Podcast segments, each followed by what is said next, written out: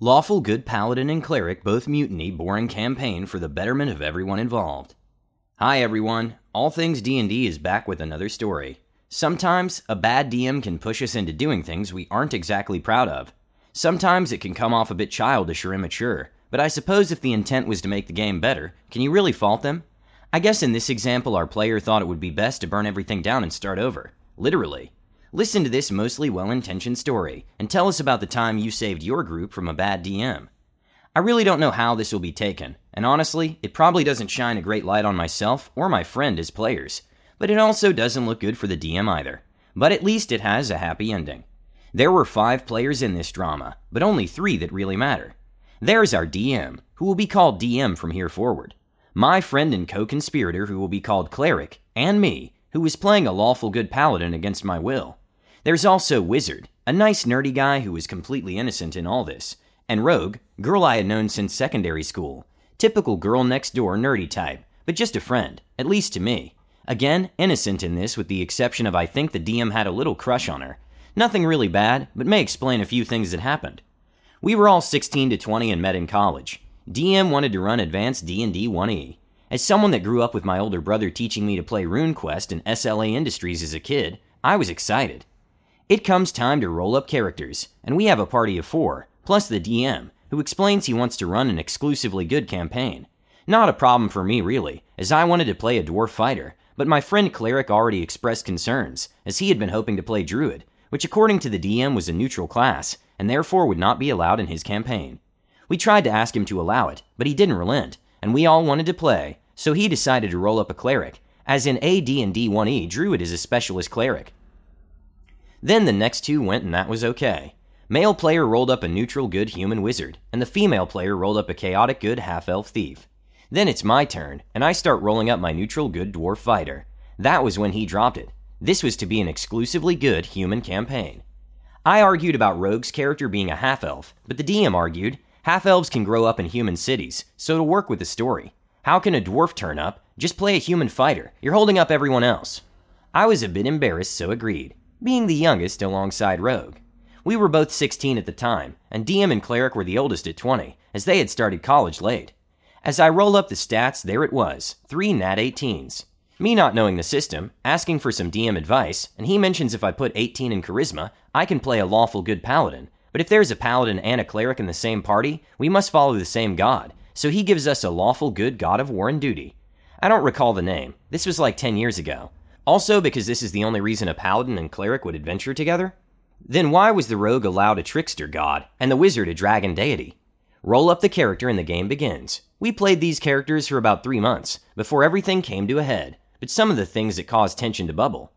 The story that required us all play good human characters turned out to be Middle Earth Hyrule cross country walking holiday, with scenes randomly generated, maybe an hour before the session, for a group that's only link was that they all spoke Red Dragon, Aside from me and Cleric having the same deity, that was the only crossover all the players had, and something we had all chosen independently, and would become a thing with our group. The rogue stealing drinks for the party from behind the bar. I attempted to make an issue of this, even raising a fuss, or attempting to arrest her and take her to the town guard or make her pay. Each suggestion the DM shot down, saying, Your character wouldn't do that, or it goes against your religion to make a scene. And everything I suggested, eventually the only agreement was my character refusing to take the drink, and putting a pile of coins on the counter as we left the bar. The wizard and the cleric getting into a theological fight, it getting really heated, the cleric in his zealot rage reaching for his mace, and DM, no PvP, and the whole argument dissolving because the cleric no longer felt like he could act how he felt appropriate. Me trying to give away some of my paladin's money to orphans, and the DM telling me he would only give money to his church, to hand out, as he was only a level 1 paladin. The rogue decided it would be in character to steal some of the wizard's spell components and replace them with something funny, I think salted fish, and rolled a no PvP. By the way, she rolled a nat 20 to pickpocket and reverse pickpocket before he said this. I think he expected her to fail.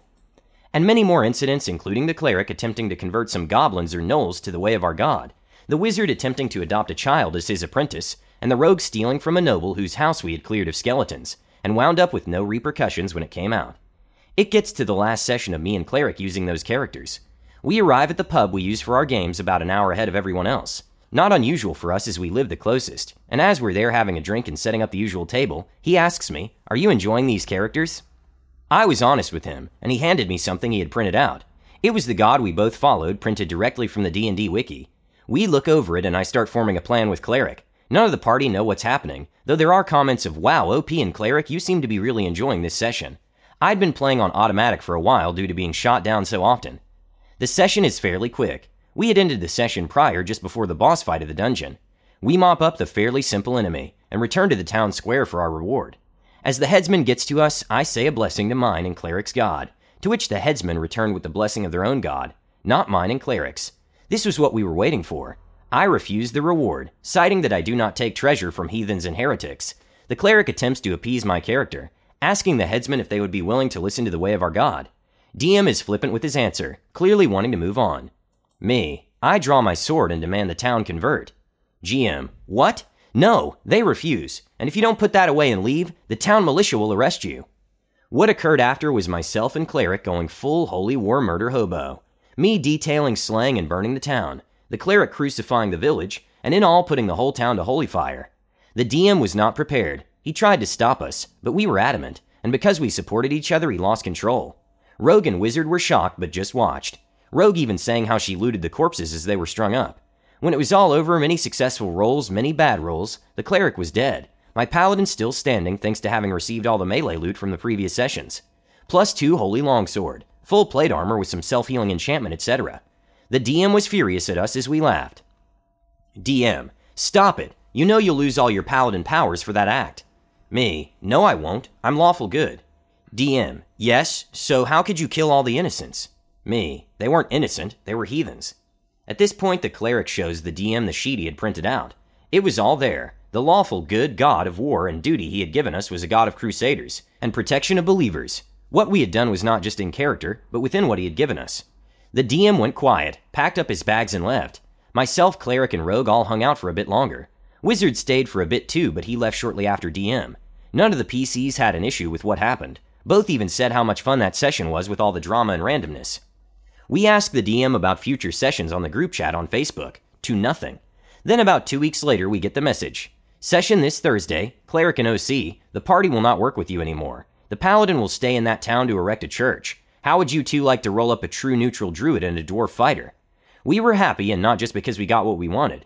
The sessions after that were so much more fun for everyone. I played with that group for the next three years with many changes.